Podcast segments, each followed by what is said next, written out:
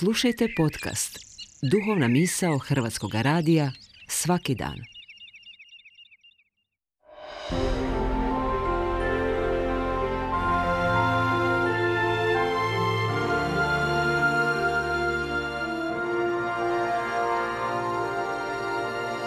Duhovna misao. Urednica je Blaženka Jančić.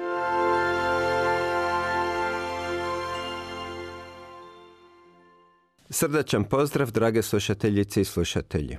Ja sam Boris Bek, a ova duhovna misao posvećena je ljepoti i važnosti Božje prirode.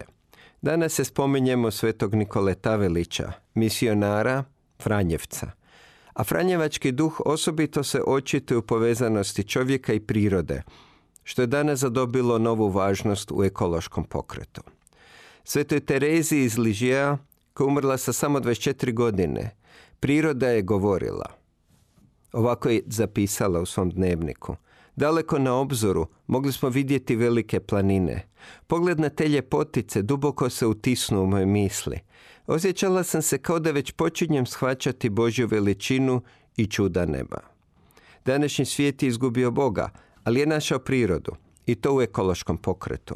To još uvijek nije stvorenje preko kojeg se stvoritelj obraća drugom svojem stvoru čovjeku, kao kod svetog Franje recimo, ali barem čovjek danas izlazi iz svoje sebičnosti.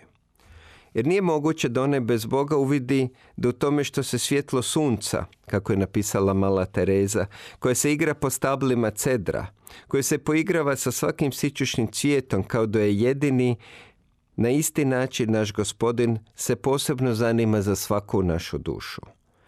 Ali barem se došao do onoga što su ljudi oduvijek znali, da su čovječanstvo i svijet jedno i da oko uništimo okoliš neće biti ni nas.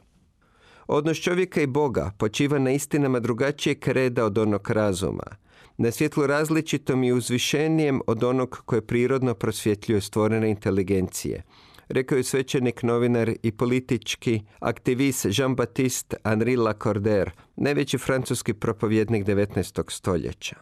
U srcu svakog čovjeka postoji praznina koji je Bog oblikovao i koju ne može ispuniti ništa stvoreno, već samo Bog, stvoritelj objavljen po Isusu.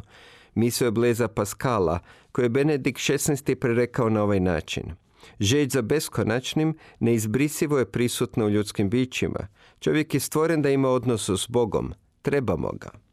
Isto tako trebamo i prirodu, stvorenje poput nas, u kojem je sveta Hildegarda iz Bingena zanosno pisala u 12. stoljeću da je ono Božja pjesma. Zemlja odražava čovječanstvo, ne smije se ozlijediti, ne smije se uništiti. Svako je stvorenje sjajno, blistavo gledalo božanstva. Čovječanstvo je pozvano sustvarati kako bismo mogli njegovati zemaljsko i time stvoriti nebesko. Mireći taj drevni jezik i govor današnjeg doba, Sveti Ivan Pavao II. pozvao je 2001. katolike da se brinu za stvoreno. Čovječanstvo iznevjerilo Božje očekivanja.